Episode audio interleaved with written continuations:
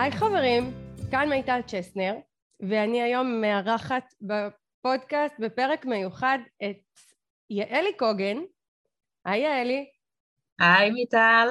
אורחת שאני מאוד מאוד מתרגשת לארח ומאוד רציתי ומאוד חיכיתי ואיזה כיף שאנחנו כאן. אני רק אסביר שאני עורכת uh, סדרה של כמה פרקים עם uh, uh, נשים שאני מעריכה שיצא לי ללוות בקורסים שלי ומבחינתי מהוות השראה ו- ואני חושבת שיש להם דברים חשובים לומר וזה מה שאני מרגישה לגבייך יעלי אז אני מאוד שמחה ששיתפת איתי פעולה ואת איתי כאן היום. תודה, ההתחשבות כאן היא הדדית. וכיף. אז בואי תספרי ככה כמה, בכמה מילים על עצמך ואז אני אספר ככה למה הזמנתי אותך, מה המטרה שלנו בפרק ו- ונתחיל לדבר על הדברים. אז אני אלי קוקן ואני דווקא אספר איך אני הגעתי אלייך ב-2018, היה לי כמעט 20 שנה בית ספר לתיאטרון, שלומדים בו ילדים מכיתה ב' עד י"ב, והיה לי חלום ענקי אה, להתחיל לעבוד עם נשים, לקחת את כל הכישורים של הבמה, שאני יודעת שהם סופר חשובים, ולהעביר את זה אה, למימד העסקי, לתת את הכלים האלה לנשות עסקים, כי אני ראיתי כמה זה עזר לי אה, כשהקמתי את העסק. אז הגעתי עם חלום, אה, והיום אנחנו כבר כמה, ארבע, חמש שנים אחרי? מ-2019. כן. תחילת 2019. לא. אז זה שלוש שנים אחרי, והייתה לנו קורונה באמצע, שאני עוד אדבר עליה, והיה לי חשוב לבוא לפה גם כדי אה, לדבר על מה זה יצירתיות ומה קורה בעצם כי העסק שלי נסגר בקורונה. זאת אומרת, ביום אחד הייתי עם אה, 100 תלמידים על הבמה, ביום למחרת פשוט סגרו אותנו לשנה וחצי. את התיאטרון. גם לא היינו מאלה שנפתחו ונסגרו, היינו פשוט סגורים במשך שנה וחצי. אז מה שהחזיק אותי אז היה באמת בעיקר מה שככה לקחתי בקורס שלך, וכל ה... אני כבר לא מדברת על כל הצד הטכני וכל הכלים המאוד מאוד אה, אה, פרודוקטיביים שלימדת, אני מדברת על הרוח. על הרוח שהבאת איתך ועל האמונה שבעצם לא משנה מה הידע שיש לנו, אנחנו יכולים לארוז אותו אחרת. היה לך שיעור כזה, נכון? של אריזת נכון. הידע? נדבר על זה קצת היום. כן, אז אני חושבת שזה משהו שלי ככה מאוד מאוד חשוב להעביר אותו, שלא משנה מה, מה, אתה, מה את או אתה עושים, הידע שלכם שווה זהב, ואותו אפשר להמיר אה, בעזרת יצירתיות ומחשבה והמון אמונה אה, אה, שאפשר להתחיל מחדש, כי אני התחלתי מחדש, מאפס, אה, ואחר כך אני גם אספר איך אני היום משלבת את זה ביומיום, כי התיאטרון חזר וחזר בגדול, ואני צריכה לשלב בעצם שני עסקים בבן אדם אחד. ו- ואני חושבת שזה משהו שהוא ערך מוסף שאני קיבלתי ממך. לכן היה לי ממש חשוב לבוא לכאן, כי ביום שסגרו אותי, וכל החברים מסביבי שבאים מהתחום של אומנויות הבמה היו ככה בסטרס ומתח וחרדה, אני צרחתי מאושר.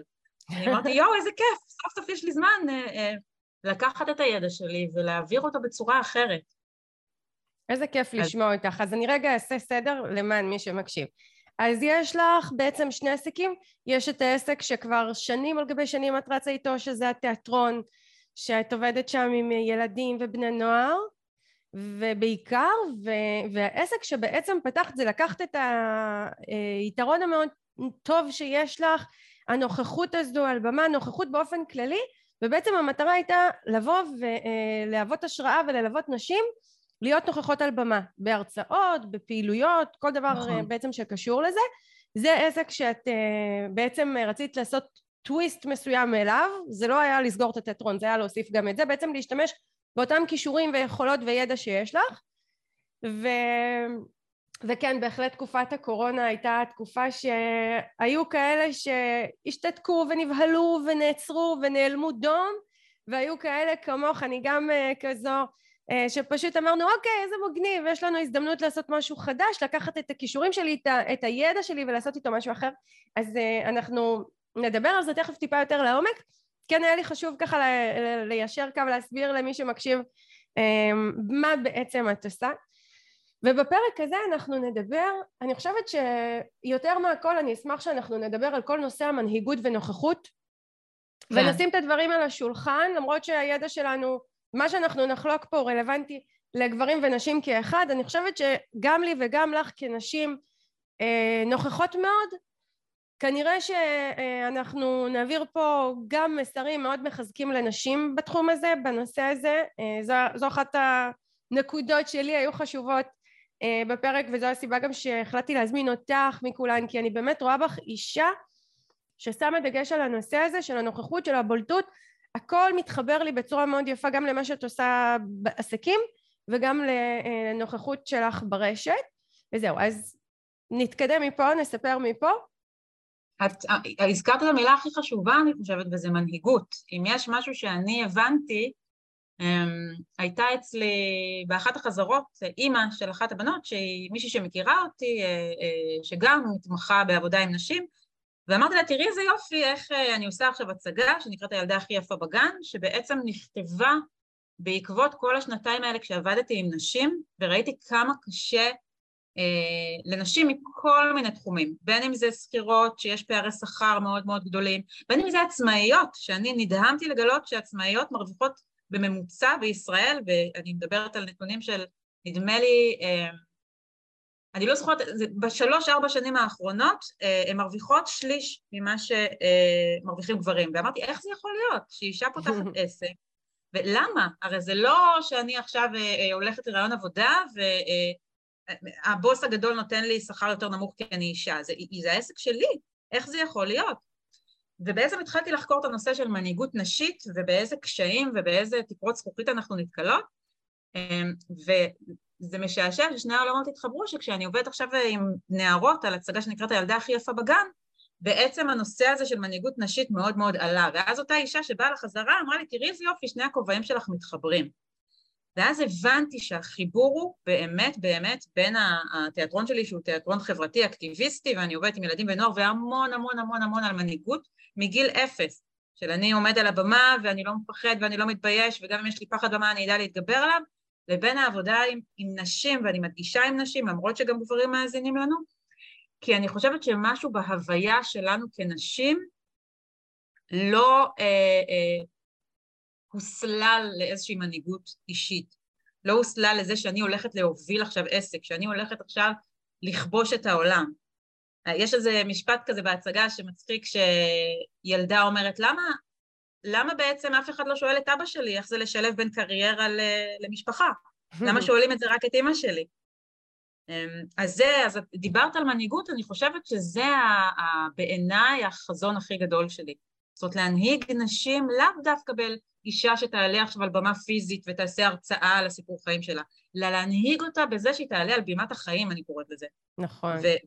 ותתפוס את התפקיד הראשי. אני כותבת עכשיו ספר שנקרא אה, לחיות בתפקיד הראשי, שבו אספתי את כל האלמנטים של, של במה, אה, ולקחתי אותם לחיים, של מה זה אומר שאני עכשיו עולה על הבמה העסקית לצורך העניין, ונגיד כמוך, לא מפחדת להגיד, אני רוצה להרוויח 50 אלף שקל בחודש.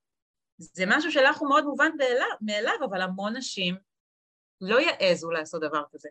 את יודעת שבכל פעם מחדש כשאני מפרסמת את ההרצאה שלי, המטרה 50 אלף, רווח בחודש, כל חודש, אמ, אז יש ככה תגובות של אנטי, יש איזושהי התקוממות, מה, אה, למה צריך להיות גרידים, למה צריך, וברוב המוחלט של המקרים התגובות מגיעות מנשים.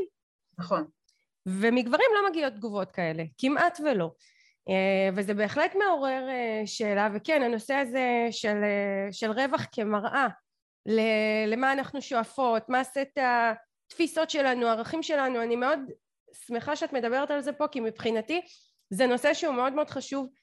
אני יכולה אה, ללמד אנשים בקורסים שלי את כל הידע ולחלוק איתם את כל מה שיש לי לתת וללמד אותם לפעול נכון בעסק, בין אם זה מספרית, בין אם זה שיווקית. אבל מה שעושה בסופו של דבר את ההבדל בין עסק שמצליח לעסק שמדשדש ולא מצליח להתרומם זה ה... להסכים להנהיג. ואני אומרת נכון. שבסופו של דבר עסקים שמצליחים ומגיעים למספרים גדולים ומממשים אה, אה, את המטרות שלהם זה אלה שמגלים מנהיגות ומנהיגות זה, זה ערך שצריך קודם כל להבין אותו לפני שאנחנו בכלל נכנסים לפרטים אה, לעמוד על במה לעשות הרצאה או לעשות וובינר. באמת לבוא ולהגיד מה שנקרא אני יודעת מספיק טוב בשביל להוביל אחריי אנשים. זה, זה מעבר לזה, אני חושבת שקודם כל זה מתחיל בפער בין מה זה להיות אשת מקצוע מעולה לבין להנהיג את העסק שלי. אני מכירה המון נשות מקצוע מדהימות ש, שלא הבינו את זה. אני גם, אני פתחתי עסק בגיל 25, מה ידעתי? לא ידעתי כלום. הלכתי, עשיתי קורס במתיה זה היה, של איך לנהל עסק, ו- ופשוט הייתה בי כל כך הרבה תשוקה, ואני חושבת שההצלחה נבעה משם, לא מזה שלמדתי איך אה, לעשות תזרים מזומנים. הייתה בי נכון. תשוקה ורצון ובעירה פנימית כזאת שאני רוצה להקים את הבית ספר שיהיה שלי, וזה משהו שהוא ההתחלה של מנהיגות בעיניי. זאת אומרת, מנהיגות מתחילה בחזון, מתחילה בחלום, שחלום זה משהו שהוא, הוא, זה לא יכול להסתיים שם, חזון זה משהו שהוא יותר גדול מהחלום, זה למה אני חולמת לעשות את זה, מה המניע שלי, ומשם צריך להתחיל, כי ברגע שאני יודעת למה אני עושה מה שאני עושה, המנהיגות היא כבר תוצר לוואי. זאת אומרת, אני לא יכולה ללמד מישהי להיות מנהיגה. אני יכולה לחבר מישהי לבואי תתחברי ללמה בוער בך עכשיו לעשות אה, את ההרצאה על האוטיזם. למה זה כל כך בוער בך? איזה עולם את רוצה להשאיר אחרייך, אחרי ההרצאה הזאת? ואז אוטומטית היא כבר נהיית מנהיגה. כי היא כל כך מחוברת לפשן שלה ולתשוקה שלה ולרצון של השינוי הזה. אני, אני מאוד מאמינה שמנהיגים, יש להם רצון להשאיר משהו אחריהם. להשאיר עולם טיפה, אני תמיד אומרת, מספיק שאישה אחת תבוא להצגה שלי וה... תד... יקרה לה משהו והיא תצא אחרת אחרי שעה של הצגה, מבחינתי עשיתי את שלי, גם אם ירוצו עכשיו עשר הצגות ויראו את זה עשרים אלף נשים. נכון. אז השינוי הזה, החזון הזה, הרצון הזה לחולל, וזה תמיד אגב יוצא החוצה. זאת אומרת, הרבה פעמים אני רואה, ואת בטח מכירה את זה משיווק, וזה גם, גם משהו שככה למדתי ממך, שאנשי עסקים מאוד מתעסקים בעצמם, הם חושבים שזה להנהיג, אבל זה לא להנהיג. להנהיג נכון. זה מה אני רואה בחיי הלקוחות שלי, איזה שינוי אני רוצה לגרום להם. אני רוצה ל... מסופרת...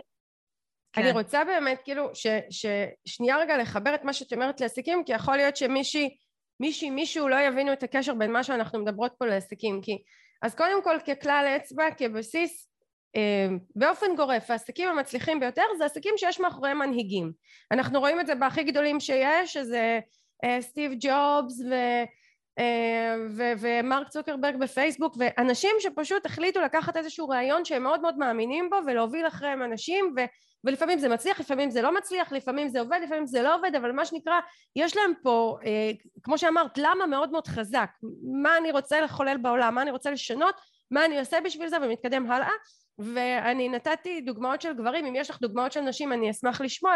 לצערי כשאנחנו מדברים על מה שנקרא על על, על מותגים גדולים ולצורך העניין חברות מאוד מאוד גדולות ואני מאוד אוהבת אה, לקרוא סיפורים של חברות גדולות ובאמת לראות מה קרה שם. לצערי כמעט ולא ראיתי סיפורים של נשים למרות שאני בטוחה שיש. אז uh, זה דבר אחד. קודם כל להבין שמנהיגות היא חלק בלתי נפרד מלהצליח בעסק כי אנחנו צריכים להנהיג אחרינו אנשים. ואז באמת משם גם מגיע כל ה... גם היכולת שלנו לקבוע מטרות גדולות ומשמעותיות וגם היכולת שלנו לתקשר עם הקהל ולהוביל אותו ולשווק ו- ולהיות נוכחים. ונוכחים? נוכחות זה משהו שהוא גורף זה מתחיל ברשתות זה מתחיל ב... בזה שאני מביעה עמדה בלי היסוס וכותבת איזשהו מסר בלי לחשוש ממה יגידו ואיך יסתכלו עליי ובאמת להבין שנקטתי עמדה ו- וזה ממשיך להדרכות ולהרצאות ו... זאת אומרת חשוב לי שגם מי שיושב יושבת מקשיבים לנו ולא חושבים אה, אה, אי פעם לעשות הרצאה או הדרכה זה לא משנה הרצאה או הדרכה זה פורמט מסוים שאנחנו מוכרים לקהל אבל מבחינתי לדעתי גם להיות נוכחים בצורה מאוד משמעותית נוכחות בצורה משמעותית ברשתות זה מנהיגות לכל דבר. זהו, זה, זה אפילו לא בהדרכה והרצאה, זה הלבוא, זה, זה עוד יותר עמוק מזה, זה משהו פסיכולוגי, זה לבוא ולהגיד לעצמי, אני שמה את עצמי במרכז. זה מאוד uh, בולט היום, אני היום עכשיו uh, יושבת הרבה על הטיקטוק, וזה נורא מעניין לראות דווקא את העסקים הצעירים, את בעלות העסקים הצעירות יותר, שאצלהם זה כבר מובנה בראש, זה ברור להם שאם היא עכשיו רוצה לפתוח uh, עסק לפדיקור מניקור, היא צריכה להיות נוכחת באינסטגרם. זה ברור לה שהיא צריכה טיק טוק, זה משהו שלנו לא היה ברור, זאת אומרת אנחנו דור כבר אחר שאמרו אתן צריכות להיות טובות, אשת מקצוע טובות וזה כבר מפה לאוזן שזה כל כך כבר לא ככה וזה ברור לי לחלוטין לצערי שמי שלא יבין את זה הוא, הוא לא יוכל לשרוד. למה, למה לדעתך ככה ומההיכרות שלך עם התחום הזה נשים לא, לא מגלית את אותה מנהיגות? או לא, לא שמות את עצמם במרכז הבמה, גם אם זה ב... את יודעת, אני חייבת לספר לך משהו. הרבה פעמים אומרים לי, מיטל, איזה כיף לך. איזה כיף לך, יש לך בן זוג שהוא גם נוכח בבית, והוא גם מאוד מאוד תומך, ו, ובטח שאת מצליחה, כי מה שנקרא, יש איתך מישהו שמאפשר לך לפרוץ קדימה. ואני, בנקודה הזאת תמיד אני אומרת, רגע חבר'ה, אף אחד, לא רועי בן הזוג שלי שהוא באמת מדהים, ואף אחד אחר לא אה, לצורך העניין הסמיך אותי ללכת קדימה. אני היה יום אחד שבאתי לרועי ואמרתי לו, וזו הייתה אמירה מאוד אמיצה, אמרתי לו תקשיב, אני רוצה לקחת את העסק שלי הכי גבוה שאפשר, אני רוצה להרוויח המון, אני יכולה להביא לנו הביתה כמה שאנחנו רק רוצים ולהגשים את כל החלומות שלנו. בשביל שזה יקרה אני צריכה שאתה תעזוב את העבודה המסודרת והמאורגנת שלך שאתה יוצא בשבע בבוקר וחוזר בשבע בערב תצא משם תן לי גיבוי תהיה נוכח בבית תהיה מה שנקרא ההורה היותר זמין. אני לוקחת על עצמי חתיכת מעמסה מאוד גדולה אני עכשיו הולכת להביא את הכסף בשביל שנינו כי אני יודעת שאתה תצא החוצה אה, ייקח זמן עד שאתה תבין בדיוק מה אתה רוצה לעשות ותפתח לעצמך עסק. זאת אומרת היה לנו ברור שהוא הולך להיות עצמאי ואתה תפתח לעצמך עסק ואתה תבסס את המקום שלך ובינתיים אנחנו הולכים לקראת שנתיים שלוש שאני הולכת לשאת בעול הפרנסה וזה היה צעד מאוד אמיץ מצידי. ואני לא חיכיתי שמישהו יסמיך אותי ולא חיכיתי שמישהו יסמול, יסלול לי את הדרך ולא חיכיתי שמישהו יעזור לי כלכלית אלא באתי לבן הזוג שלי ואמרתי לו אני לוקחת את המושכות. אני זאתי שעכשיו מה שנקרא נושאת את uh, תיק נטל הפרנסה עליי. ואני חושבת שזה מתחיל מזה. זאת אומרת מי שיושבת ומחכה שבן הזוג שלה יגיד לה בואי חמודה שלי את עכשיו uh, לכי תפתחי את עצמך אני אהיה פה בשבילך זה לא עובד ככה אני הייתי נכון. צריכה לבוא ולהצהיר בצורה מאוד משמעותית שזה מה שאני מסוגלת לו, זאת האחריות שאני לוקחת על עצמי וזה מה שאני עושה ולשמחתי רועי שיתף איתי פעולה. אבל זה מה שבעצם יש לי להגיד לכל אותן נשים שאומרות לי כן את חיה עם מישהו שעוזר לך ומפנה לך את המקום ומפנה לך את הזמן אני לא אה, אה, זכיתי בשום זכות אני מה שנקרא באתי ביקשתי את שלי אמרתי את שלי והשגתי את שלי אז בעצם מהמקום הזה אני, אני בעצם פותחת איתך את הדיון הזה למה אנחנו לא מעזות לבוא ולהגיד אני, אני, אני אעשה את הדברים? זה, זה מאוד יוצא דופן ואני אגיד לך עוד דבר, כשאני דיברתי עם נשים ודיברתי עם נשים, חקרתי את זה עם עשרות נשים, אז יש שני דברים, יש פחד מכישלון ויש פחד מהצלחה. ואני חושבת שאני גיליתי מהסטטיסטיקה שאני עשיתי, הקטנה שלי, שהרבה מאוד נשים פוחדות דווקא מההצלחה. נכון. היו לי נשים שאמרו לי, תשמעי, אם אני ארוויח יותר מהבעל שלי, אני לא יודעת, אולי זה יפגע לנו בזוגיות. זה משהו שאני בטוחה שלא עבר לך בראש. אז אני לא יודעת אם אישה כזו שמפחדת על, ה, על המקום הזוגי שלה יכולה לבוא ולהגיד דבר כזה כמו שאת אמרת. הם, היו נשים שאמרו לי, אה, אוקיי, ואם אני מאוד מאוד מאוד אצליח, זה כרוך בעבודה מאוד מאוד קשה, איפה יהיה לי זמן לילדים שלי? זה כל מיני קונפליקטים פנימיים כאלה שעוצרים עוד לפני בכלל שאת מתחילה. נכון. כי, כי מבחינתם הצלחה זה פחות זמן עם המשפחה, זה אולי פגיעה בזוגיות, זה אולי איזה סוג של אה, משהו שזה אגואיסטי מצידי, לנסות לבוא ולבקש עכשיו את הזמן שלי לקריירה שלי, שזה תפיסות שבעיניי בשנת 2022 כבר לא צריכות להיות, ולשמחתי, אני שוב מזכירה את הנשים הצעירות, זה, זה הולך ומשתנה. אני לא יכולה להשוות בין הדור של הנשים בנות 25 פלוס שפותחות עכשיו עסקים, לדור שלי של הבנות 45 אה, זה, זה עולם אחר, יש פה כן. עולם אחר. אני רוצה אה, להגיד לך מהמקום שלי, שגם לי היה את החששות האלה. זאת אומרת, גם אני, אה, ואני אומרת את האמת, גם אני לא רציתי, קודם כל אני מאוד מאמינה באיזון. אני מאוד מאמינה באיזון בין בני זוג, אני לא מאמינה בזה ש... שוב, תפיסת עולמי, כל אחד ומה שמתאים לו, אני לא מאמינה בזה שאחד מפרנס ואחד בבית, אני לא, אני מאמינה שבאמת אנחנו צריכים להיות באיזון, זה בסדר שאחד נושא יותר בנטל מסוים מהאחר, זה לא שהכל אנחנו צריכים להיות חמישים אחוז חמישים אחוז, אבל כן, אני מאוד מאמינה באיזון, והיה ברור לי שזה זמני, זאת אומרת, יש פה תקופת מעבר שאני לוקחת יותר על עצמי כדי שאנחנו נסלול לעצמנו דרך חדשה, אמ, ו- ודבר נוסף שאני רוצה להגיד זה שגם כשיש פחדים וגם לי יש את החששות האלה אני, אני לא מאפשרת להם לעצור אותי אלא אני אומר, מתרגלת איך אני יוצרת איזון בתוך החששות זאת אומרת איך אני זה, גם... זה מה שתמיד רציתי לשאול אותך זה מה שתמיד רציתי לשאול אותך כי זה לא הגיוני שיש בן אדם בלי פחדים, אבל אני מרגישה אצלך שזה אגב, אגב, אפרופו חוזרים לתיאטרון, זה מאפיין של גיבור, שגיבור סלש מנהיג. מה זה גיבור? גיבור זה לא אחד שלא מפחד. ממש ממש לא. אם תסתכלי על המלט, שככה כולם מכירים אותו, את הלהיות או לא להיות, הוא חשש של חייו כל הזמן. זה מישהו שמפחד ולמרות זאת עושה. זה ההבדל בין גיבור למישהו שבעצם מרים ידיים. אז מבחינתי את קצת גיבורה בנושא הזה, כי ככל שהכרתי אותך ככה יותר לעומק, הבנתי שזה לא שאת לא מפחדת, כי בהתחלה היית נראית לי כמו סופר וומן כזאת, שלא מפחדת מכלום, ואין לה בעיה לעשות את זה, ואז לפתוח משהו חדש, ואמרתי, וואו! ואז הבנתי שאת גיבורה. שכן יש לך את החששות, וכן יש לך את החרדות, וכן את אומרת, וואו, ואולי זה לא יצליח, ואולי זה כן יצליח, אבל את פשוט עושה. נכון. ועוד דבר שאני חושבת שמאפיין מאוד אה, מנהיג או גיבור, זה שהוא מודע, מודע, אחרי גם שנים של ניסיון, לזה שיהיו כישלונות בדרך. זאת אומרת שאם יהיו אה, כישלונות או אתגרים או קשיים, זה לא משהו שיגרום לי לעצור, שפה הרבה הרבה הרבה אה, נשים ואנשים עוצרים. כשמשהו לא מצליח, העליתי קמפיין, הקמפיין לא עבד, טוב, יאללה, אולי המוצר לא טוב. לא, לא, אז הקמפיין הזה לא עבד, אני אנסה אותו אחרת. אז זה לא עבד, אני אעשה משהו אחר. אני תמיד נותנת דוגמה מחזרות אצלי. כשאני עושה חזרות להצגה, לפעמים אחרי ההצגה השלישית או הרביעית אני, אני משנה דברים. כי הסצנה נכון. הזאת לא עבדה, כי זה היה פחות טוב, כי זה עבד מדהים, כי פה... וזה משהו שאני מאוד לקחתי אותו לעסקים. זאת אומרת שאם אני רואה שמשהו לא עובד לי, אני אנסה לעשות אותו טיפה אחרת, אני אנסה לשנות, אני אנסה... וזה משהו שאני חושבת שגם קשור מאוד מאוד למנהיגות ולמנהיגות עסקית, להבין שזה לא מה שלימדו אותנו בספרים, של, והם חיו באושר ואושר עד היום הזה. ואני יכולה להגיד לך שגם אחרי הרבה הרבה שנים של ניהול עסק, האתגרים אף פעם לא עוצרים. זה לא שיש איזה זרי דפנה שאני יכולה לנוח עליהם ולהגיד, וואו, הגעתי. אין הגעתי.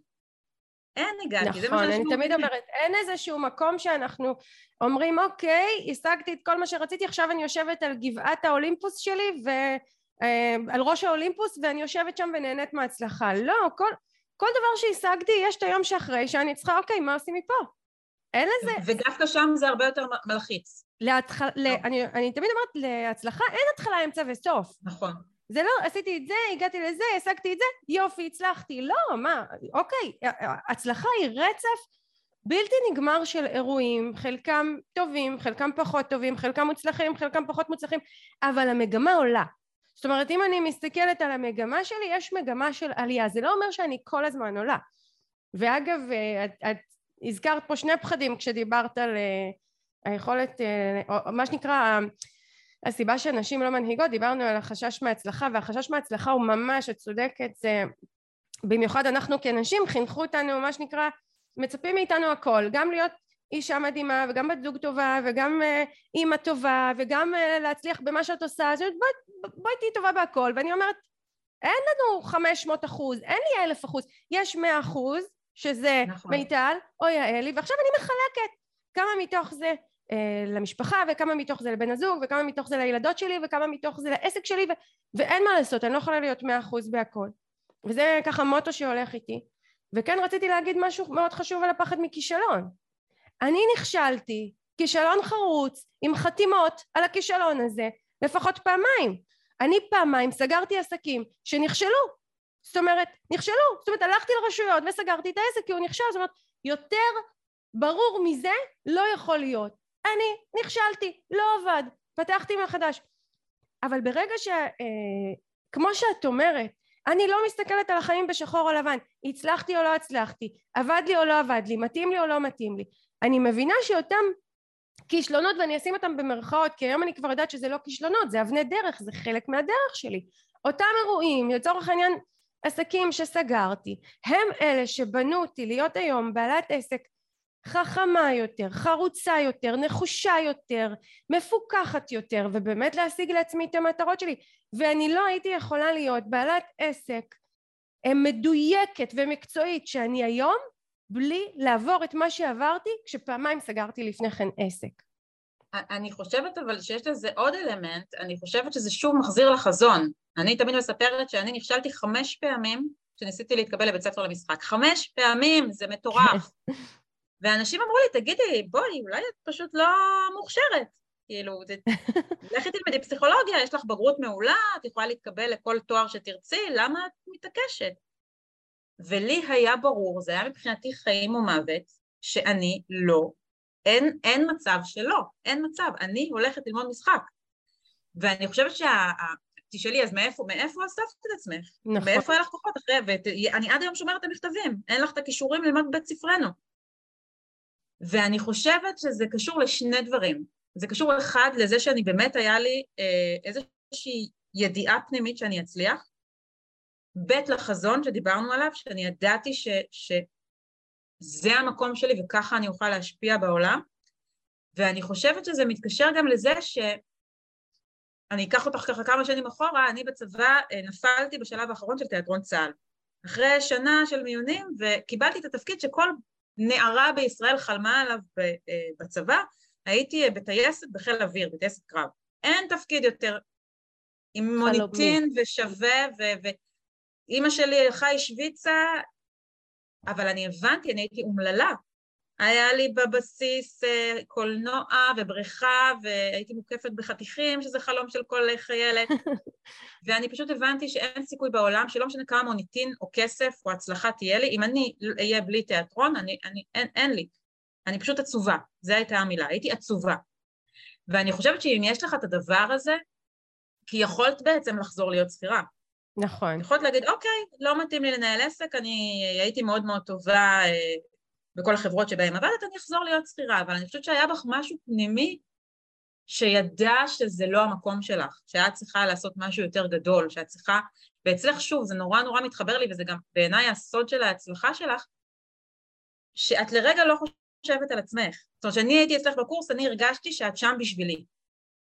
בדברים הכי קטנים, בזה שאת עולה, עונה לי שנה וחצי אחרי על מייל ונותנת לי ייעוץ שאני כבר בכלל לא שייכת לשם. בזה שממש הרגשתי ש... וזה בעיניי מה שאני מלמדת את כל הנשות עסקים שאני עובדת איתן, כשהן עולות על במה ומדברות, לראות את הקהל ולהיות שם בשבילו, ואז זה גם מוריד את הפחד קהל. זה מוריד נכון. את הפחד האם אני אצליח או אם אני אכשל. כי אם אני בכלל לא בשביל עצמי פה, אני נולדתי כדי, מיטל נולדה כדי לעזור ליעלי להצליח בעסק שלה, אז מה זה משנה בכלל אם מיטל נכשלה או הצליחה? היא לא העניין פה. וזה הסוד שלי וזה עובד תמיד, שאני מורידה את האגו ואני שמה אותו בצד, אז אפשר להיכשל ואפשר לטעות ואפשר, בסדר, אני נכשלתי, אני אהיה יותר טובה ואני עושה את זה בשביל מישהו אחר בכלל, ולא בשבילי. וזה משנה בעיניי, זה מוביל לתודעת שפע.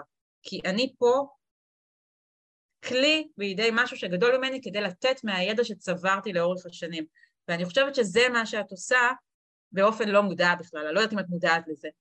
אה, קודם כל תודה, זה כיף לי לשמוע את זה מהצד, ממש. אה, אני אספר לך סיפור שלדעתי את תאהבי. כשהייתי בצבא הייתי בקורס קצינות והודחתי מהקורס על סעיף מנהיגות. אני לא, את לא מספיק מנהיגה, זה מה שאמרו לי שם.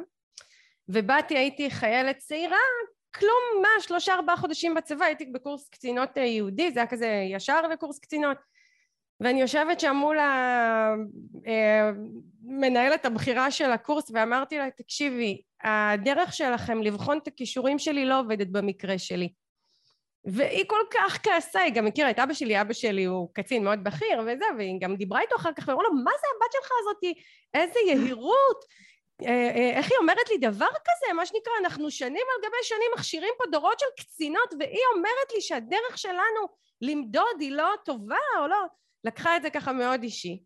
אבל אני מה שנקרא באתי עם האמת שלי, אני יודעת שאני מנהיגה, אני פשוט, הדרך שלכם למדוד מנהיגות לא תופסת במקרה שלי, כנראה לא הצלחתם להבין את זה, והחלטתם להדיח אותי מהקורס, לא נתתי לזה להפיל אותי.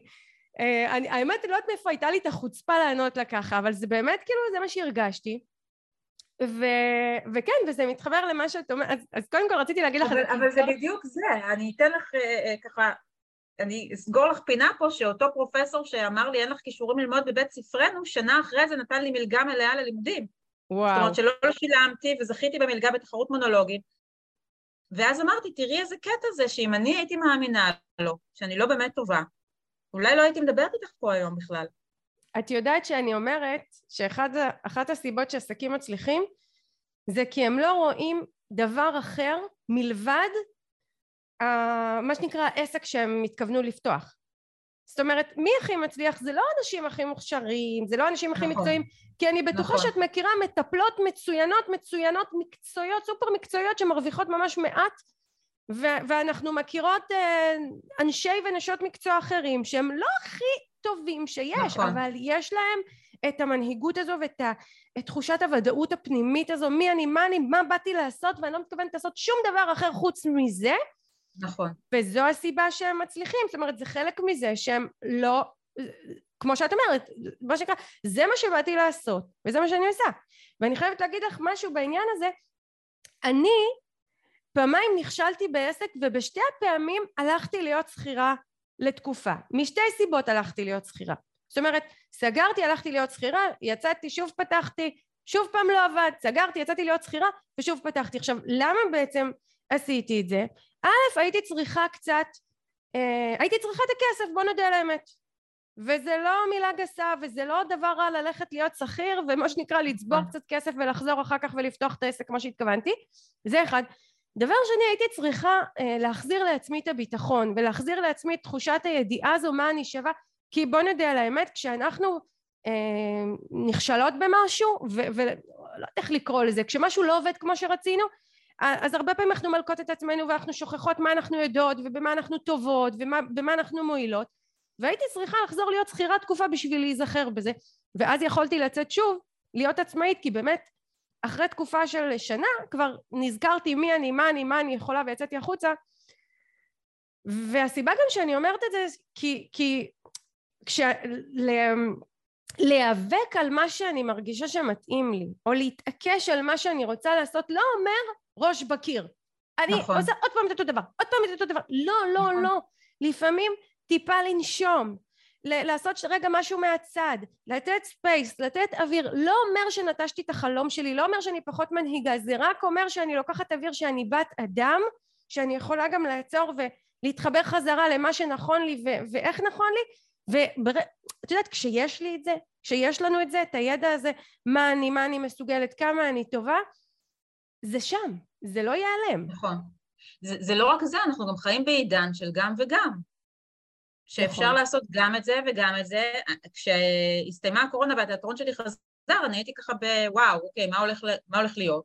ומצאתי את האיזון, מצאתי שאני מאוד מאוד אוהבת את השילוב של גם אה, לביים וגם להיות בתיאטרון וגם להיות עם נשים, והשילוב הזה הוא דווקא מה שמאזן אותי, אבל זה משהו שלא ידעתי אותו. כשאני הגעתי אלייך הייתי בטוחה שאני הולכת לפתוח עסק חדש כי אי אפשר לעשות ביחד.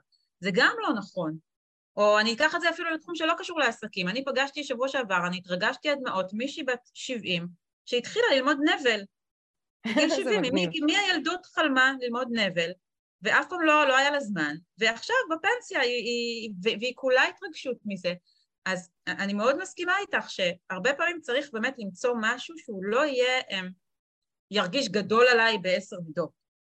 וגם לפתוח עסק לוקח זמן, וזה נכון. גם משהו שאנשים הרבה פעמים מגיעות, מגיעים אליי עסקים חדשים, אה, שאני אני במקביל גם כותבת תוכן לאתרים, שעל ההתחלה רוצים אה, אה, לעשות, ואין אין הבנה שזה לוקח זמן. נכון. לוקח זמן לבנות את עצמי, ולוקח זמן להרוויח, לוקח זמן, הרבה זמן. נכון. שזה גם קשור למנהיגות, זה קשור לאיזושהי סובלנות פנימית ואמונה שאני בדרך, דיברנו קודם על לטפס על הר, שאני כל הזמן בדרך ואני, אני, זה מקסים לשאוף להגיע למעלה, אבל להבין שיש פה דרך ואני אוספת כל פעם בכל כישלון, בכל הצלחה, בכל התמודדות שלי מול משהו חדש, אני אוספת עוד ועוד ועוד כלים שיהיו לי ואני רק הולכת ומשתפרת. זאת אומרת, הידע שלי יש היום בגיל 47 הוא, הוא הרבה יותר גדול מהידע שהיה לי בגיל 25. ומעבר לזה, אני גם חושבת שכל עבודה שלא תעשה בדרך, זה משהו ש, שתורם לך. כאילו אני כשלמדתי משחק, אמ, אני מגיל 18 מקלקלת את עצמי, הייתי חייבת לעבוד, וזה נורא קשה לעבוד כשאתה סטודנט למשחק, כי אתה לומד מתשע בבוקר עד שש, ואז יש לך חזרות עד משהו כמו עשר בלילה, אז הייתי עובדת, ב... עבדתי בסלקום הרבה מאוד שנים, שהיה להם משמרות כאלה שיכולו להסתדר לי עם העבודה. מה שאני למדתי שם בשירות לקוחות, זה משהו שהולך איתי עד היום. נכון. עד היום. כל עבודה שעשיתי, ואז עבדתי בשיווק איזה כמה שנים, כי הייתי חייבת משהו שאני יכולה לבוא לעבוד שבוע ולא לעבוד עוד חודש כי אני בהפקה. למדתי מזה כל כך הרבה, אז גם אם אני עושה משהו אחר עכשיו, כדי לקדם את עצמי, זה משהו ש, שבטוח בוודאות, לא משנה מה, ייתן לי. רואה איזה מהבת שלי שעכשיו היא מלצרית. כמה נכון. היא לומדת, על איך לדבר עם אנשים, על איך להיות חייכנית, על איך אה, אה, למכור את בקבוק, שתייה, כאילו, וזה משהו שאנשים לא להתמודד עם, אה, עם לקוח כועס, או לצורך העניין נכון. חוסר הצלחה, עם דחייה, עם כל מיני סיטואציות שיש שם במקום הזה שבו אנחנו משרתות אנשים. נכון, ולכן אני חושבת שאין דבר כזה, אוקיי, אני פותח עסק, אני לא עושה שום דבר אחר חוץ מזה. אני נורא מתחברת למה שאמרת, לזה ש, שיש דרך שאני חיה, אי אפשר לא, אני לא מאמינה, ובגלל זה אני לא יכולה לסבול את כל הפרסומות האלה שקופצות אה, ביוטיוב או בפייסבוק, בואי אה, תלמדי קורס של שלושה חודשים ותתחילי להרוויח 70 אלף שקל לחודש ככה. כן. זה מה שמאוד אהבתי בך, בגלל זה באתי אלייך. כי גם כשאת מרצה על 50 אלף, את, את באה ואת מראה בשיא הכנות ובשיא הדוגריות, זו הדרך שצריך לעבור. זה מכלול המרכיבים. כן, את יודעת כן. שאני חושבת ש... מקודם אמרת מילה שמאוד התחברתי אליה וזה קשור למה שאת אומרת עכשיו, האגו, לשים את האגו בצד. אני חושבת שנדרשת מאיתנו המון צניעות להבין נכון. שכדי להצליח אני צריכה ללמוד עוד דברים בדרך. עכשיו אני שמה בצד נכון. את הידע המקצועי, כי אני מניחה ש... שיש לנו את הידע המקצועי, אבל גם להבין שאני צריכה ללמוד לנהל עסק וללמוד לשווק וללמוד לעבוד עם לקוח וללמוד להסתכל נכון על המספרים וזה דורש צניעות, זה דורש צניעות להגיד אני לא יודעת מספיק, אני הולכת למישהו, מישהי שילמדו אותי ו...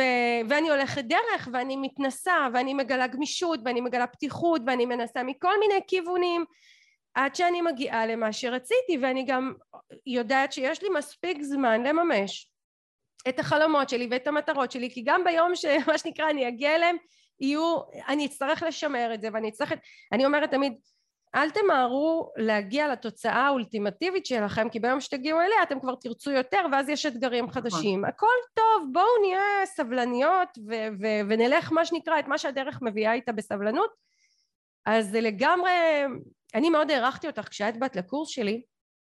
אני זוכרת שראיתי אותך ואת גם את היית מאוד נוכחת וגם מאוד חכמה ומאוד ורבלית ומצד אחד מהרגע הראשון הייתה לך זהות מאוד מאוד משמעותית מי את כאשת מקצוע, מי את כעסק ומצד שני הייתה בך כל כך הרבה פתיחות להקשיב לי, לשמוע, לקבל את המידע, לשנות דברים ודברים אחרים את ממשיכה בדרך שלך, את אומרת אוקיי מיטל הבנתי, את זה אני לוקחת לעצמי, את זה אולי אני אעשה בעתיד ואת זה אני בוחרת לא לעשות נכון. ואין סתירה בין להיות מישהי שלומדת ומתרגלת ומתקדמת צעד צעד וגם סופגת מאחרים לבין היותי מנהיגה שמובילה את העסק שלי למקום טוב או את החיים שלי בסוף העסק זה בעצם הסוד. זה הסוד של המנהיגות זה אומר שאני בעצם זה גם משהו שלמדתי מלימודי המשחק פשוט היה לי מורה למשחק שאמר אני באה ואני מעביר לכם את משנתי מה שמתאים לכם תיקחו מה שלא פשוט תזרקו לפח. וזה נורא נכון כי ככה אתה בעצם כמו ספוג אתה סופג את כל הידע. אני חושבת שהם עכשיו דיברת ואני מנסה ככה, קפץ לי מה הדבר הכי חשוב שלמדתי ממך, ואני חושבת שמעבר באמת לכל הידע המקצועי, את אמרת משפט שאני חושבת שנתן לי כל כך הרבה שקט נפשי. את אמרת, ואצלך זה נורא מצחיק, כי העסק שלך זה מיטל צ'סנר, ואת אמרת לנו, אני זה לא העסק שלי. נכון. יש את העסק, מיטל צ'סנר, ויש את מיטל האדם, וזה משהו שאצלי לא היה. זאת אומרת, אצלי תמיד התיאטרון ואני זה היה ביחד, בגלל זה היה לי נורא קשה להפריד ועבדתי נורא נורא נורא קשה. כשאני הגעתי אלייך אני הייתי באפיסת כוחות מרוב עבודה קשה. כן. ומשהו בזה שאת uh, אמרת שבעצם העסק נועד לשרת אותנו ולא אנחנו אותו, והעסק הוא כאן בשביל לאפשר לי חיים יותר טובים, ואת דיברת על חופש, על זה שאת הולכת לפילאטיס והולכת לים ולא עובדת uh, יותר ממספר שעות מסוים ביום. זה היה לי וואו, כאילו היא פתחה את עיניי, ואני חושבת שגם זה קשור למנהיגות, להבין שאני לא הופך להיות, אם אני העבד של העסק שלי, עבד, אז אני כבר לא מנהיגה, אז העסק נכון. מנהיג אותי. אבל אם אני מנהיגה ואני יודעת שאני שואפת לאיזשהו איזון בחיים שלי, ו- ואני חייבת להגיד לך שמאז אני בפילאטיס, זה בים, את זה לקחתי. אז יש, יש אפשרות להמשיך בלי להישחק. אה, לא דיברנו פה על שחיקה, אבל אני חושבת שכשאני הגעתי אלייך באמת בשלב שכבר הייתי מאוד מאוד שחוקה, וזה מבחינתי היה מתנה אדירה להצליח לייצר את האנרגיה הזו מחדש על ידי האיזון, וזה קשור להנהגה פנימית. עוד לפני שאני מנהיגה את העסק, אני צריכה קודם כל להנהיג את עצמי ולשאול את עצמי מי אני, מה אני רוצה, כמה שעות ביום אני רוצה לעבוד, כמה אני רוצה להרוויח, המודל המהמם שלך, של המודל רווח, שפתאום נפתחו לי העיניים ואמרתי, וואו, אני לא חייבת לעבוד כל כך קשה. אני יכולה נכון. לשנות, אני יכולה לקחת יותר מזה ולעשות יותר מזה ולהרוויח יותר ולעבוד פחות, זה משהו שלא ידעתי אותו, לא ידעתי. אני ידעתי מגיל צעיר שצריך בזיעת אפיך תאכל לחם, צריך לקרוע את ה... זה עוד תפיסה שגדלנו וזה... איתה. כן. תעבדי, צריך לבוא, את יודעת, אני רוצה להגיד לך משהו פה, כתבתי לי ככה משהו שעלה לי ממה שאמרת, ויהיה מעניין אה, ככה לפתוח אותו. אני חושבת בהקשר לחששות שלנו מלהצליח ולהנהיג ולהגיע למספרים, לנקוב במספרים גדולים ו- וכמו שאני אמרתי אני רוצה להיות פה מה שנקרא להוביל את העסק שלי למקום שאני רוצה אני חושבת ואני באמת אה, כל הזמן חייתי בתחושה שהכל אפשרי עכשיו הכל אפשרי אני מוסיפה כוכבית מאוד חשובה הכל אפשרי אבל אני צריכה להסכים שזה לא יהיה בדרך שלי בלבד זאת אומרת כן הכל אפשרי אפשרי להיות גם בעלת עסק מאוד מצליחה גם להרוויח מעולה גם בזוגיות טובה גם שאני אהיה אימא נוכחת ואני רוצה להגיד לך שלפני הפרק הזה הספקתי להכניס לתנור מגש מלא ירקות טריים ולהכין לבנות שלי ארוחת ערב כי אחרי שאנחנו נסיים הן מגיעות. וכן אפשר הכל. אפשר להיות אימא ואפשר להיות בעלת עסק אפשר להיות בת זוג ואפשר להרוויח הכל להרוויח טוב ואפשר לעשות ספורט ואפשר שיהיה לי זמן פנוי. אפשר. עכשיו אני צריכה להיות במקום ש, שבאמת מוכן לקבל את זה שיש דברים שאני אצטרך לעשות אחרת משחשבתי. יש דברים שאני אגיד להם כן יש דברים שאני אגיד להם לא. זה עוד אחד הדברים שאני לא יודעת אם אני אולי מכלילה אבל נשים הרבה פעמים מתקשות להגיד לא לדברים. מותר לי להגיד לא. מותר לי להגיד את זה אני לא עושה. את זה אני לא לוקחת. מה, זה לא חלק מהחיים שלי. שלא? אמ, אחד הדברים שהרבה, אני פוגשת את זה אצל נשים אבל אה, כנראה שזה לא רק, אה, מטפלות. איך אני בתור מטפלת אפסיק לטפל פרטנית באנשים ואעבור לצורך העניין לפורמט של הדרכות והרצאות וקורסים. הרי אני חייבת לטפל בבן אדם אחד על אחד כדי להוביל אותו לתוצאה. ואני באה ומציעה לפתוח את הראש ולראות עוד דרכים שאת יכולה להשתמש בידע שלך כמטפלת ולהוביל קבוצות לתוצאות נהדרות לאו דווקא בקליניקה אחת על אחת ו- וכן יש הרבה כאלה שמגלות פה איזושהי התנגדות ואז לא נוצר המקום הזה שמאפשר לנו לעבוד במאסה ולעבוד בצורה רחבה והמקום הזה שאומר זה לא חלק מהעסק שלי וזה כן חלק מהעסק שלי. את זה אני לא עושה ואת זה אני כן עושה. ויכול להיות שיכעסו עליי שאני לא עושה את זה ויכול להיות שימתחו עליי ביקורת איך את לא עושה את זה? אבל זה לא משנה את העובדה שאני החלטתי שזה לא חלק מהעסק שלי וזה כן או לגבי החיים שלי. זה לא חלק מהחיים שלי וזה כן. וזה לקבל החלטות וזה לבחור בחירות ו- ולהסכים להיות במקום שלא כולם יחבבו את ההחלטות שלי ויש מי שיכעס עליי ויש מי שלא יאהב את זה. אבל אני כמו שאמרת מה החיים שאני רוצה? מה המטרות שלי? ואני מתעדפת מטרות ואני מגיעה אליהם וזה כן דורש ממני אה, לצורך העניין כישורי חיים שיכול להיות שלא גדלתי עליהם אבל נכון. אני כן חושבת ומעניין אותי מה את חושבת על זה אני כן חושבת שכישורי חיים זה משהו שאפשר לרכוש בכל גיל בוודאי, בוודאי. להיות מישהי ו... שמסוגלת לקבל החלטה ולהגיד לא ולהגיד כן זה עניין של תרגול ואני לא הייתי במקום הזה הסיבה שאני סגרתי בעבר הלא רחוק זה היה לפני פלוס מינוס עשר שנים זה לא כזה רחוק שני עסקים בהפרש של אה, שנה אחד מהשני הסיבה שסגרתי אותם זה כי לא הייתי במקום הזה, כי לא החלטתי החלטות, כי לא בחרתי בחירות, כי פחדתי להגיד לא, כי חששתי ממה יהיה, כי, כי, כי לא העזתי עד הסוף. והדברים האלה היום, אני אומרת, זה כמו דגל אדום מול העיניים שלי, מה אני מוכנה לעשות, מה אני לא מוכנה לעשות, איזה מחיר אני מוכנה לשלם ואיזה לא, ואני אגיד לך משפט שאימא שלי אמרה לי, והוא מוביל אותי בחיים. משפט הכי פשוט בעולם, אימא שלי אמרה לי, מיטל אל תפחדי, את תמיד תעבדי. עבודה תמיד תהיה. ממה אנחנו חוששות? שאני אלך ואני אממש את העסק שלי כמו שאני רוצה ואני אשקיע בו ואני אפתח אותו ואני אה, אתן שירות ואני ארוויח טוב ואם זה לא יצליח מה הכי גרוע שיכול להיות? שאני אלך לעבוד? מה קרה? נכון. הכל טוב ממה אנחנו מפחדות? אני לא אכחד האישיות שלי לא תשתנה אף אחד לא יחשוב עליי דברים רעים את יודעת אני סגרתי עסק לליווי עסקים. זאת אומרת אני באתי לעסקים ואמרתי להם אני סוגרת את העסק שלי. את יודעת כמה זה היה אה, קשה לבוא ולהגיד למישהו שאת מלווה אני סוגרת את העסק שלי הם רואים בי השראה הם רואים בי מורת דרך ואני אומרת להם שאני סוגרת את העסק שלי איזה מין סיטואציה להיות בה. אבל מכיוון שהייתי כל כך מחוברת למטרות שלי וידעתי מה נכון לי ומה לא נכון לי ואני אומרת את האמת באותו עסק שהיה לי לפני עשר שנים וסגרתי אני הרגשתי שאיבדתי את הדרך שלי. איבדתי את הסיבה שבגללה פתחתי איבדתי את הסיבה שבגללה אני פה ולכן לא הצלחתי להתקדם לתוצאות טובות ובחרתי לעצור, לעצור, לנשום עמוק, לעשות חושבים, להירגע, לסלול לעצמי את הדרך להגיע לתובנות, בגלל זה גם הלכתי להיות שכירה תקופה, אמרתי מיטל בואי תורידי מעצמך את הלחץ הזה שעסק מביא איתו, תחזרי לאיזון ותצאי מחדש, זה מה שאני בחרתי לעשות ו- ו- וזה מה שמאפשר לי היום להיות אותה בעלת עסק מאוד מחודדת, מאוד מדויקת, שמגיעה למטרות טובות ולא נבהלת מקבלת החלטות קשות. את, את הזכרת שני דברים ממש ממש חשובים שככה קפצו לי. אחד, את דיברת על המחיר של ההצלחה. נכון. שזה נושא, כבר לא נספיק היום לדבר עליו, לפודקאסט שלם, מה המחירים שאנחנו צריכות לשלם. נכון. ובית הדברת, אני איבדתי את הסיבה שלשמה התחלתי. אני חושבת שאם אני מנסה לחבר את שני המשפטים האלה ביחד, להצלחה יש מחיר ומחיר כבד. בין אם זה אובדן הפרטיות שלך, יש את מחיר החשיפה שלא נכנסנו אליו, של מה זה להיות חשופה ברשתות החברתיות, זה, זה לא תמיד נעים. נכון. לא תמיד באמת מקבלים ביקורות נעימות, לא, אני יכולה להגיד לך שאני בתור אחת שנמצאת על הבמה מכיתה ד', זה לא תמיד נעים לי. נכון. בתור אחת שמנחה אנשים בואו תהיו בפרונט, אני הרבה פעמים אוהבת להיות, לא להיות בפרונט. יש לזה מחיר. ויש עוד הרבה הרבה מחירים, אני לא אכנס עכשיו לכל המחירים, אני רוצה לחזור למשפט שאמרתי, איבדתי את הסיבה שלי בגללה פתחתי.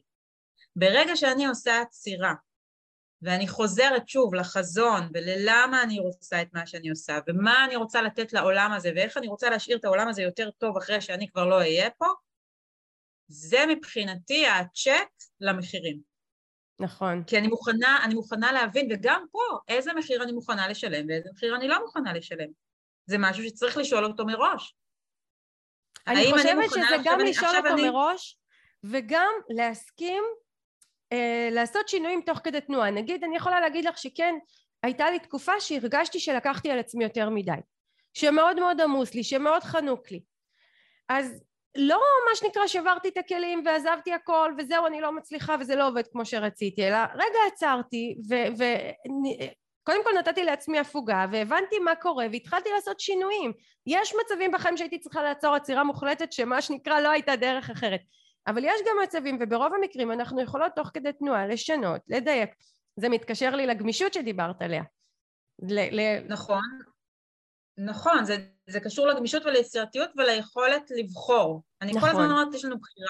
כל נכון. יום, כל עוד אנחנו חיים בעולם הזה, יש לנו אפשרות בחירה האם אני ממשיכה או האם אני עוצרת. עכשיו, עוד נקודה חשובה שאני רוצה להדגיש, שדווקא מחזירה אותי ככה לנשים, אה, אני עובדת עם ילדות ועם נערות, ואני רוצה להגיד שבאמת הבנות שהכי הרבה בולטות ומאושרות ושמחות, ואני שמתי לב לזה, זה ילדות לנשים מוגשמות. וואו. וכל פעם שאישה באה אליי ואומרת לי, תשמעי, אני לא יודעת, זה יפגע בילדים, אני תמיד נותנת את הדוגמה של הבנות האלה, שהאימהות שלהן הולכות ויוזמות ועושות, ואני סגורה על זה שאני אפגוש את הבנות שלך, גם הם כאלה, עם ביטחון עצמי מטורף, עם, עם, עם, עם תחושה שהן יכולות לכבוש את העולם, באמת, וזה כל פעם כשאני מסתכלת על האימא, אני אומרת, וואו. ואני חושבת שזה מה שצריך לזכור כש, כשמפחדים מההצלחה במובן הזה, של האם זה יפגע בילדים. לא. אישה מוגשמת, וזה הסוף של ההצגה שלי, שעולה בשבוע הבא, היא, היא, היא אומרת שם, הנערה, אני רוצה להיות אישה מאושרת, אישה שלמה שלוקחת מהחיים ביסים גדולים, ושתהיה לה ילדה מאושרת. ואני חושבת שברגע שיש בבית אימא מאושרת, אז גם מיטל, אם לא היה לך זמן עכשיו לשים את העוף בתנור, והיית מזמינה להם טייק uh, אווי, בורגוס, הן היו מאושרות. ברור. כי הן היו רואות את אימא שמחה, מאושרת, ואיזה כיף, אימא שחוזרת הביתה מחויכת מהעבודה ומספרת להם, תראו איזה יופי, עשיתי עוד משהו חדש.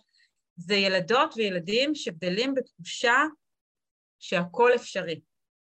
וזה, כן. אני חושבת, משהו ש, שמאוד מאוד חשוב להדגיש לכל מי שמפחדת מהצלחה, ב, ב, האמונה הלא נכונה של זה יפגע לי בילדים, זה יפגע לי במשפחה. ואני אוסיף פה עוד משהו, יעלי, כי אני לא תמיד מאושרת ושמחה. זאת אומרת, באופן כללי, אני באמת חיה חיים שהם חלום. באמת, מבחינתי, היום ממש הלכתי למכולת, קניתי כמה דברים, אמרתי לעצמי, וואו, איזה כיף לי.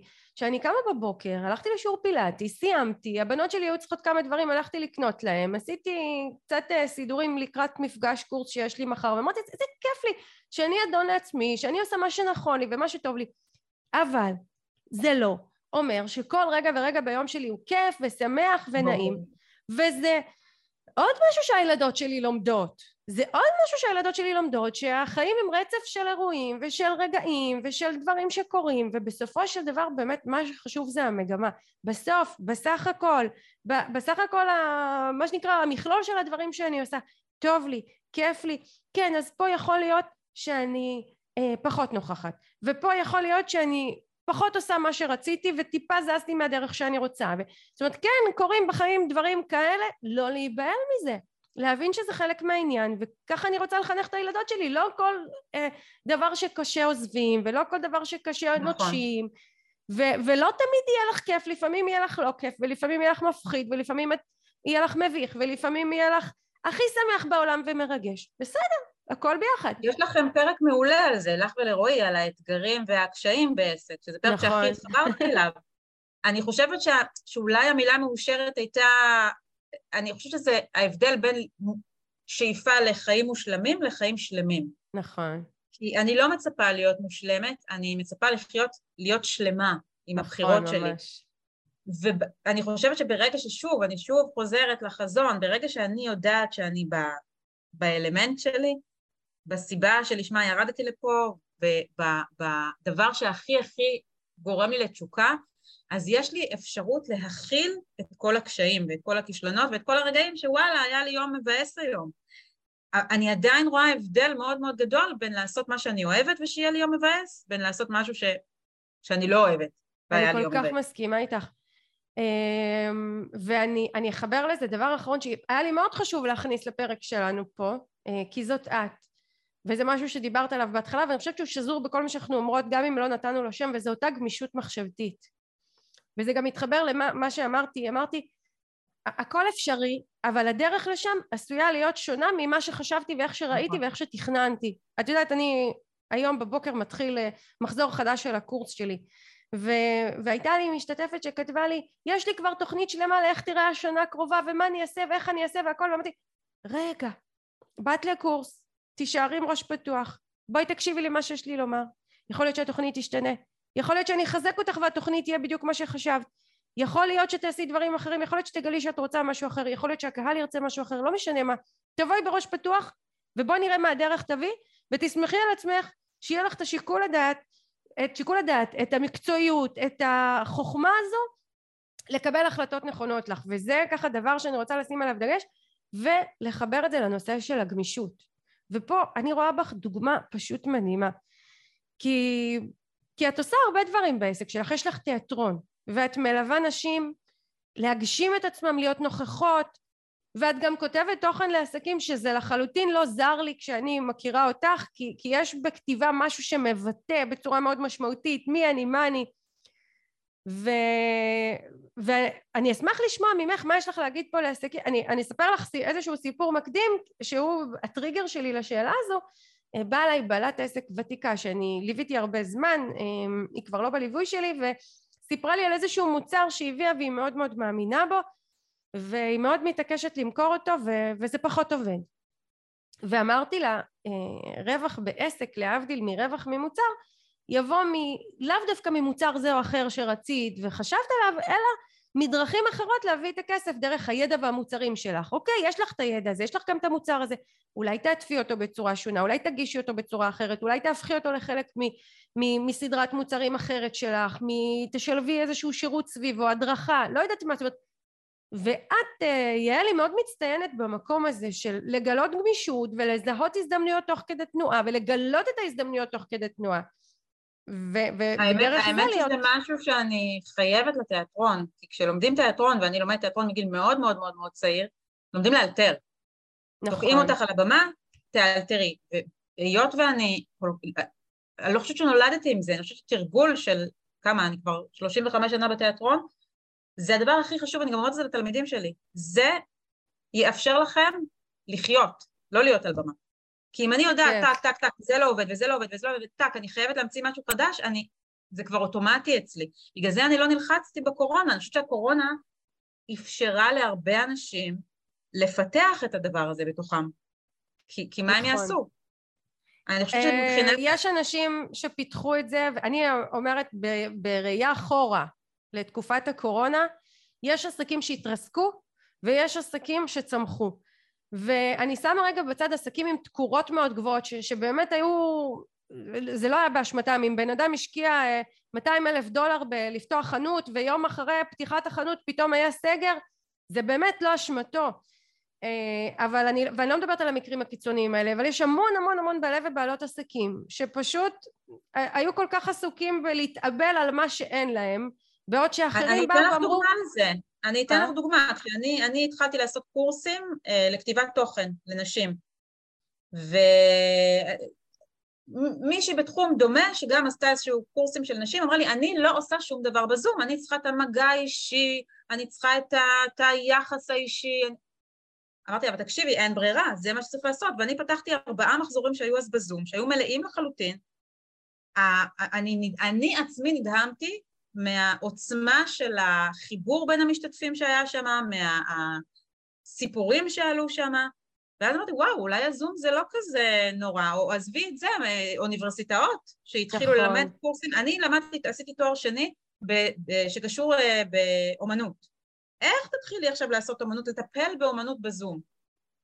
כן. עובדה, וזה נכון. עבד מדהים, הם עשו הכל בזום, ואני זוכרת שאמרתי לה אחרי תשמעי, חבל, חבל שככה החלטת מראש שזה לא יעבוד, כי הנה, עובדה שלי זה עבד, ותעזבי אותי, עובדה שזה עבד בתואר.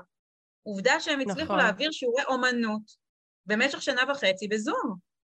ואני חושבת שזה גמישות מחשבתית. לא, לא לתכנן את הכל מראש, זאת אומרת, כן שיהיה לי ברור המפה שלי והיעדים, אבל uh, להיות מספיק פתוח לווייז הפנימי, שאם יש עכשיו פה תאונה בדרך, אני פונה, פונה ימינה והולכת לדרך חדשה.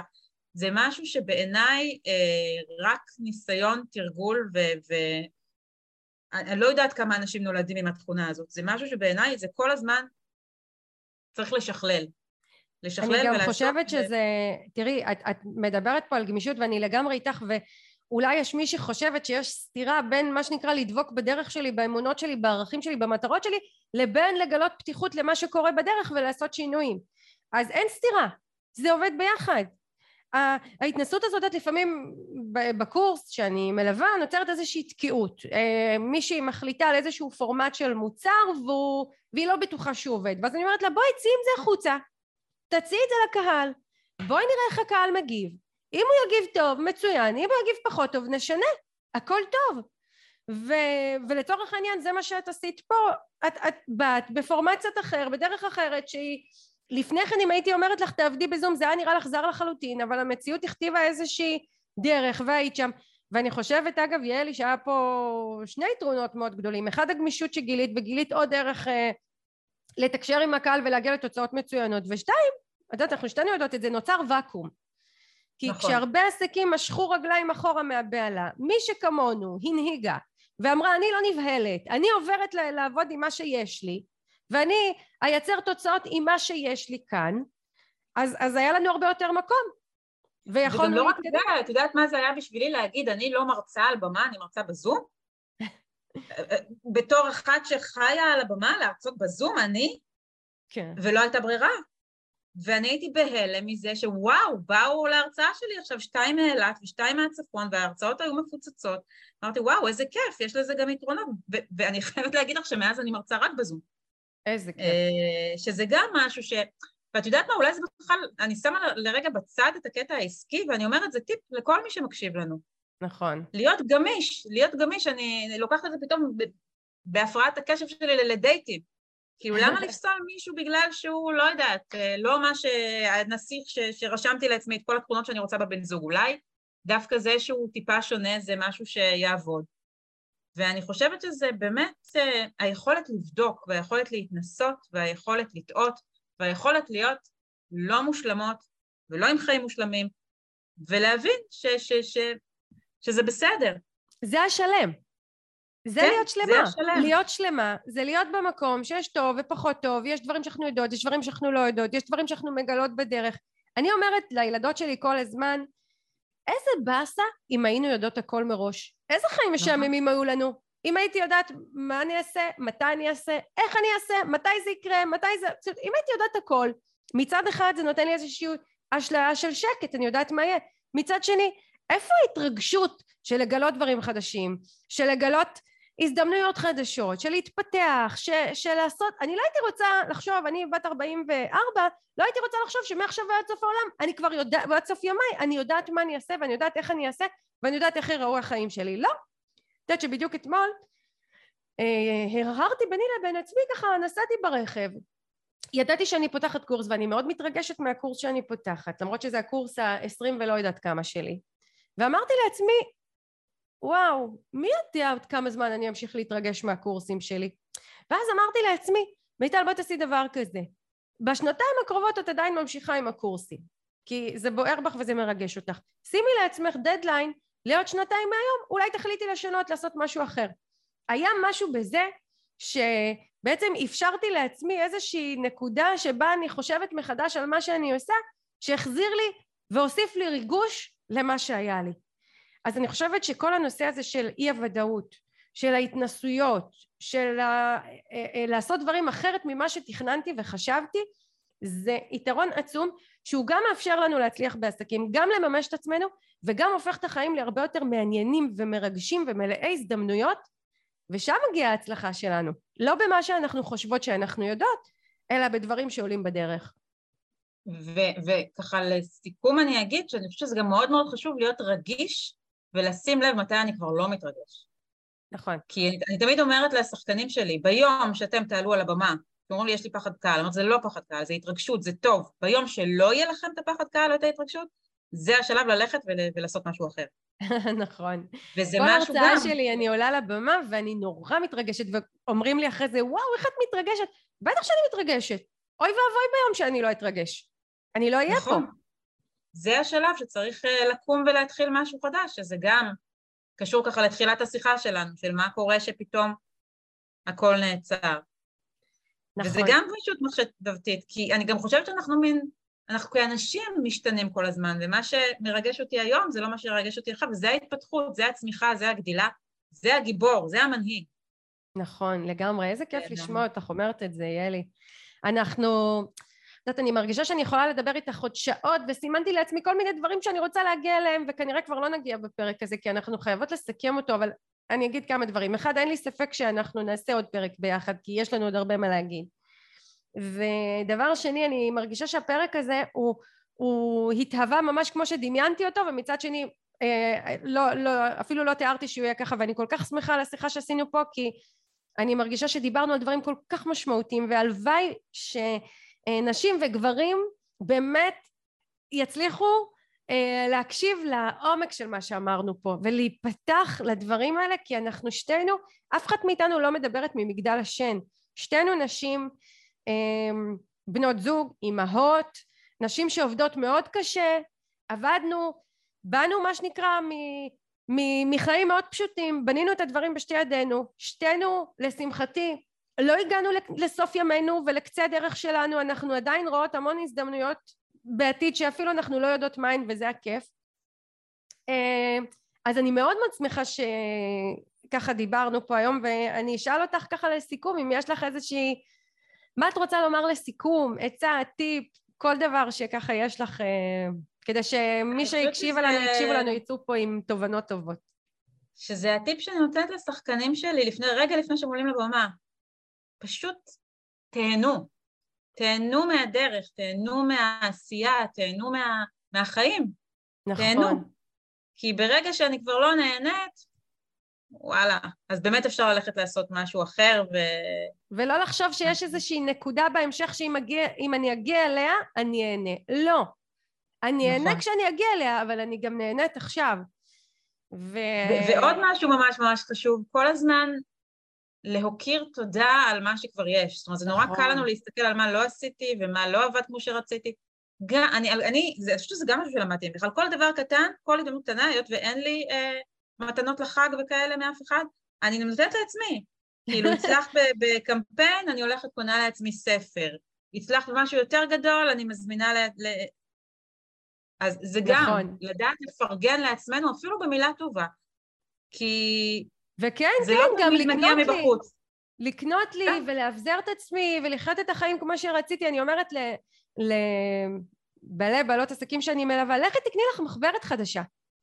את לא צריכה להיות עשירה בשביל ללכת ולקנות ב-30 שקלים מחברת מעוצבת עם עט יפה, שיהיה לך חשק לכתוב את המסרים שאת עכשיו כותבת כל יום. כן, לפרגן לעצמנו, לתת לעצמנו. את יודעת, אה, זה מצחיק, כי אני אה, הזמנתי מתנות לחג ל- ל- לעובדות שלי, לספקים שאני עובדת איתם, ו- ואני כל הזמן מזמינה אחת גם לעצמי. כל הזמן אני מזמינה לעצמי מתנה. כי אני רואה את החברים שלי השכירים שיש מי שנותן להם מתנה ואיזה כיף ואיזה מרגש זה. עכשיו אני לא מקנאה בהם אני לא רוצה להיות במקומם אבל אני כן מקנאה בזה שהם מקבלים מתנה. אז אני קונה לי מתנה. זה לא רציונלי. לא תמיד אני צריכה את המתנה הזו. אני קונה לי מתנה. יש דברים קטנים בדרך את זה כבר באמת נושא לפרק אחר לימדו אותנו להתמלא ולמלא את עצמנו ו- וכן זה מאוד מאוד חשוב אבל לפעמים גם דברים קטנים מבחוץ מרגשים ומשמחים אותנו וזה ממש כיף ומותר לנו. מותר לנו גם ליהנות מזה. אה, אז יעלי, אני אגיד לך תודה רבה על, ה... על הפרק רבה. הזה, על הדברים החכמים שאת אומרת, שאת מאתגרת אותי. אה, תודה רבה גם על כל הדברים החכמים והיפים שאת כותבת ברשתות. אני כל כך נהנית לקרוא אותך. פייסבוק כבר יודע. כל פעם שיש לך פוסט, הוא מקפיץ לי אותו ראשון, כי הוא יודע שאני תמיד קוראת ואני אה, מסמנת ומגיבה בדרך כלל, אלא אם כן באמת אין לי, אני צריכה לחשוב על מה שאת כתבת. אמ, אז תודה לך על זה ואני אשמח שתספרי ככה לחברים פה איך אפשר לעקוב אחרייך ו... כי אני אומרת אנחנו יכולים אה, לשמוע ו- ולראות דברים אבל לעקוב אחרי מישהי שעושה דברים טובים נותן לנו השראה ממלא אותנו ואני מאוד אשמח שיעקבו אחרייך אז האמת שבפייסבוק יעלי קוגן אה, כן נכון ככה זה כן. אני לא מתעסקת בדפים עסקיים אני רק באישי אני אומרת לך ככה במאמר מוסגר את זה לא עשיתי זה אגב יעלי עוד דבר מדהים ההוכחה שבשיווק אורגני ובנוכחות חזקה נכון, אפשר להגיע נכון. לתוצאות ענקיות ואנחנו לא נתחיל לספר פה מה התוצאות בעסק שלך אבל יש לך עסק יציב ופעיל עם ביקוש עם לקוחות שמעריכות אותך שמספרות לי עלייך דברים טובים אז, אז זה לגמרי אפשרי אני אסיים בקוריוז קטן, שאני חושבת שבחודש אוגוסט, כל ה... אוגוסט הודיעו לכל הלקוחות שלי, בכלל היו מניתוחים של חתונמי, שלא ידעו שאני כתבת תוכן. וואו, מאוד אהבתי את הניתוח שעשית.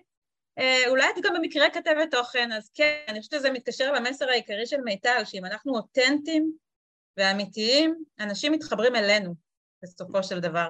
נכון. וזה מה שחשוב. את יודעת ש... שוב, אמרת קוריוז, אני אוסיף קוריוז אחרון. יש מתאם בין בעלות עסקים מצליחות לבין הפעילות שלהם בפרופיל הפרטי באופן פרטי, אוקיי? Okay? זאת אומרת ככה, כמה וכמה בעלות עסקים מאוד מצליחות שאני מלווה, הן עובדות מאוד יפה בעסק, אבל הן גם מאוד נוכחות בפרטי. זאת אומרת, וזה לאו דווקא בכובע מקצועי. אחת שמדברת על פגיעות מיניות, ומישהי אחרת שמדברת על אה, בריאות הנפש, ומישהי אחרת, אה, אצלך את מדברת על כל מיני נושאים, הרבה הרבה נושאים של מנהיגות אנושית. והעצמה נשית, כן. כן. ו- ו- וזה חלק בלתי נפרד מלהיות נוכחת וזה תורם לנו לעסק וזה תורם לנו לחיים ואני אוסיף פה משהו למרות שמי שמקשיב לי זה בעלי ובעלות עסקים לא רק בעסקים אני מחנכת את הבנות שלי לא משנה מה אתם תהיו בחיים תהיו נוכחות תיצרו לעצמכם ביקוש תהפכו את עצמכם למוערכות למבוקשות ולא משנה מה תבחרו לעשות תהיו במקום הזה שהוא כמו שאמרת תנהיגו את עצמכם תנהיגו את החיים שלכם אז... מיטל, תודה אה, רבה רבה רבה, היה לי כיף, תמיד כיף לדבר איתך. גם לי. אה, וזה מדהים, אנחנו ככה מדברות, ואני, זה היה לי מין כזה סגירת מעגל, איזה, איזה כיף, איזה כיף, אני כל כך שמחה שהגעתי אלייך, ואני כל כך שמחה על כל מי ש... שמגיעה. כי ברור כיף. לי שחייה השתנו. איזה כיף, יעלי, תודה. תודה על הפרגון עכשיו ותמיד, פה ומחוץ לפרק הזה, ובאמת היה לי עונג ואני אגיד לך תודה רבה. אני אזמין את המאזינים, מאזינות שלנו, אה, לשאול כל שאלה על הפרק הזה בקבוצת עושים עסקים גדולים עם מיטל צ'סנר. אם אתן רוצות לשאול אותנו שאלות, אז גם יעלי חברה בקבוצה ותוכל להגיב, ואם יעלי מסכימה, אז אם מישהו רוצה לשאול אותך משהו, אז זה, אני מניחה שאפשר לפנות אלייך, ו... ו וזהו, ושרק נמשיך לעשות עסקים גדולים ולהיות ככה נשים נוכחות. להתראות. תודה רבה.